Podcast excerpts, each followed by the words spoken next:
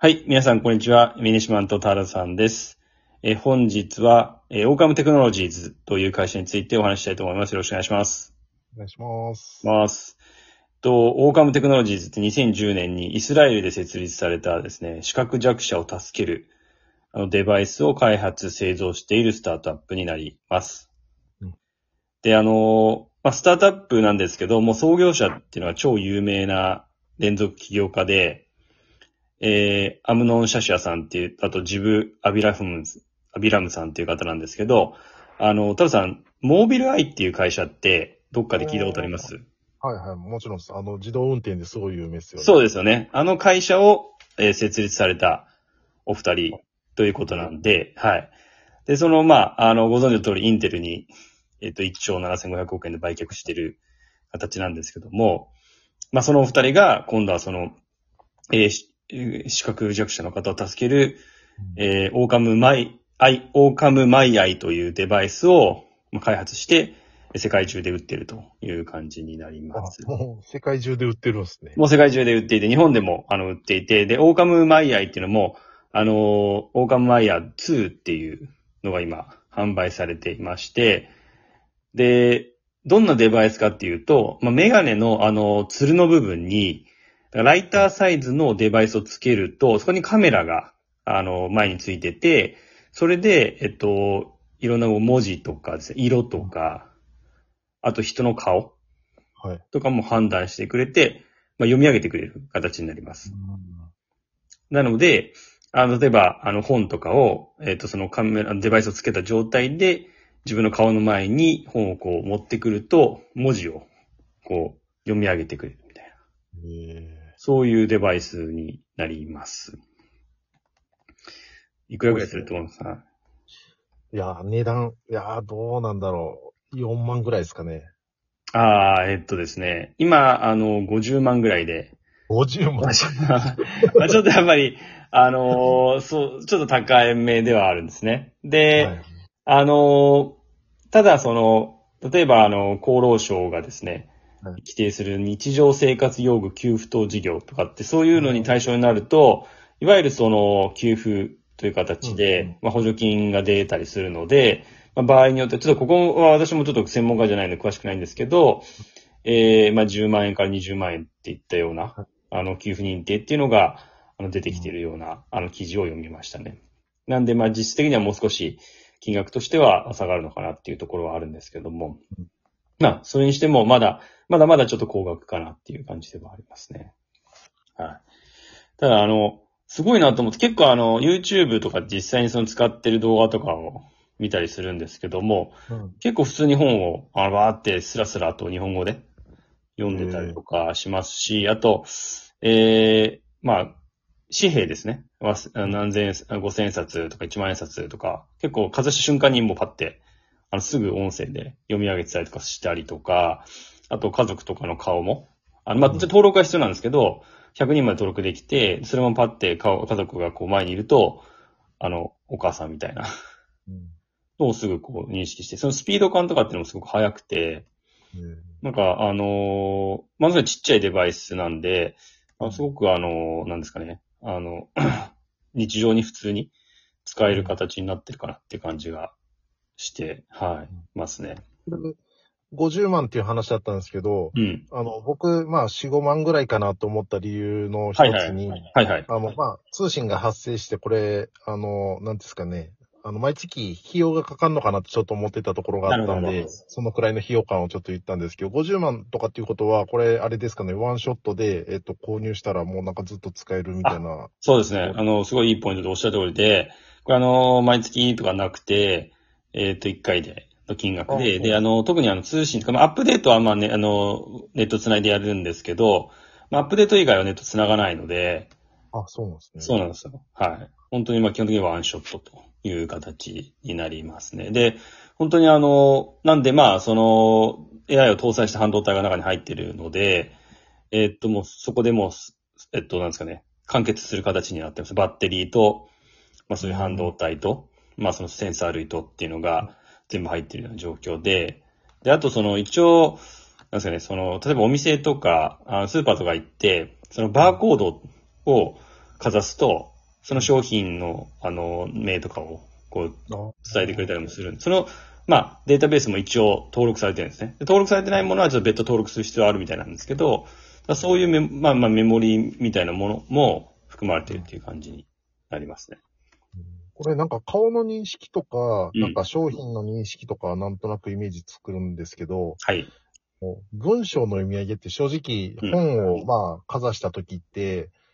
あの、まあ、これどういう使い方をするのかわかんないんですけど、別になんか全部を読みたいわけじゃない時があるじゃないですか。はいはいはいはいはい。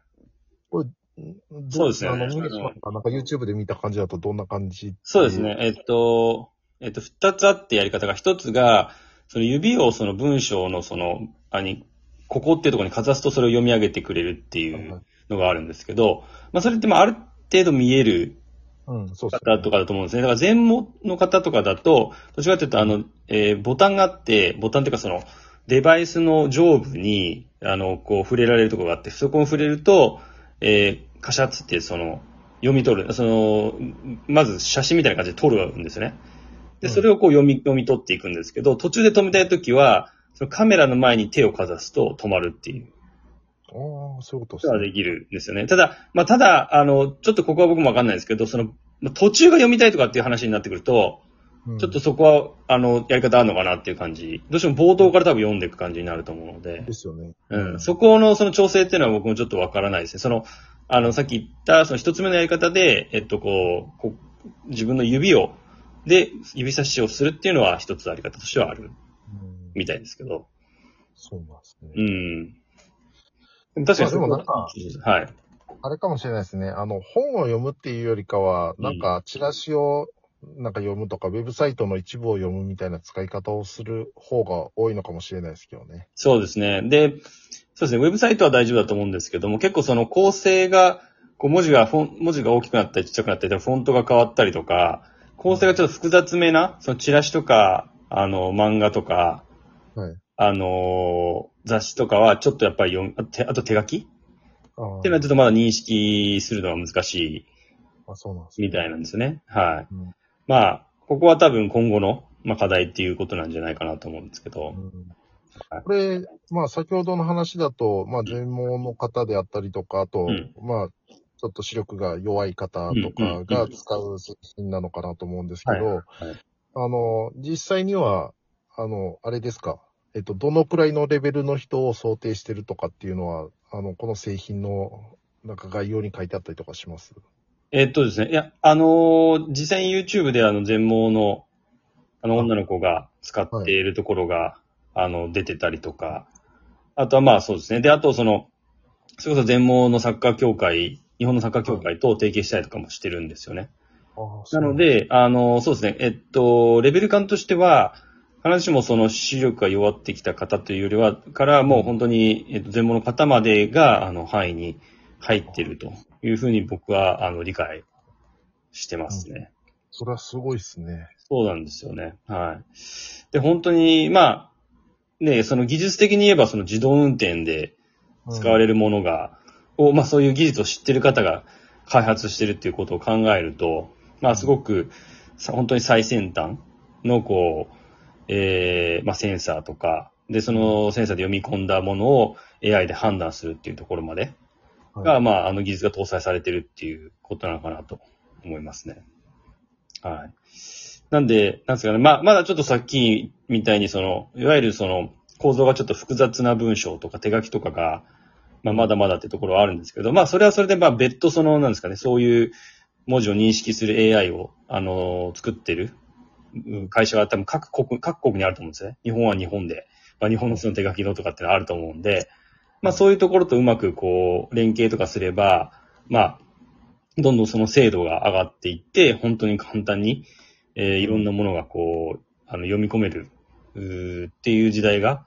あの、将来的には来るのかなっていうふうに、あの、期待したいところではありますよね。うん、確かにそうですね。うん。なんか、あの、ちょっとは違う話かもしれないですけど、うん。あの、コロナの前に結構海外旅行行くんだったらみたいな形で、なんかはいはい翻訳の、うんなまあハードウェアみたいなやつあったじゃないですか。そうですね。はいはいはい。確かに。なんか結構すごい進歩してるなって感じたんですけど、なんかそれと同じぐらいこれも、なんですかね、なんか知らないうちにこんなことができるようになってるんだっていうぐらい、なんか使える製品なんだなっていうのは今ちょっと話しててすごい思いましたね。そうですね。まさに、確かにそういう意味での、確かにその、まあ、視覚が弱い方というだけじゃなくて、まあ、あの、例えば海外で普通に、うんその、まあ、も文字読めない、外国語なんで読めないっていう時とかうんに活用するっていう、確かに、あの、アプリケーションもあるので、まあ、そういう展開もそうですね。あの、もしかしたらあるかもしれないんで、そこもちょっと面白いですね、でも。なんか、Google グラスとかが、うん。あの、出てきて、なんか、いきなり消えちゃったりしてたんで、ここの分野ってあんまり伸びてこないのかなって思ってたりとか、なんかニュースで Apple が脱出とかっていう話もあったりとかするものの、なかなか発表がなくて、うんうんうんうん。なんかどうなってるんだろうと思ってたのが、もう、うん結構、知らないうちにこんなすごい製品が出てるんだそうですよね。。はい。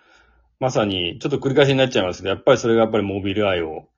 うん。いう、そうですね、ものを作った、えーそのき企業家の方が今、実際に開発してるっていうのはやっぱ大きいのかなっていう感じはしますよね。でもなんか、モービルアイが、あの、モービルアイを作った会社なんだ、あえっと、人たちなんだったら、もうちょっと、その、全盲の人たちが、なんですかね、まあ、横断歩道を渡るときに危険なものがあったら、あの、知らせてくれるとか、なんかそういうのも含めてやってるのかなと思ったんですけど。まだちょっとそこでまでは言ってないかもしれないですけど、まあこれからちょっとその辺は、はい、ねもう含めて、はい、規定していきたいなと思います。はい。本日はあの、オーカムテクノロジーズについてお話ししました。えーまた、えー次回も聞いていただきますと幸いです。それではまた。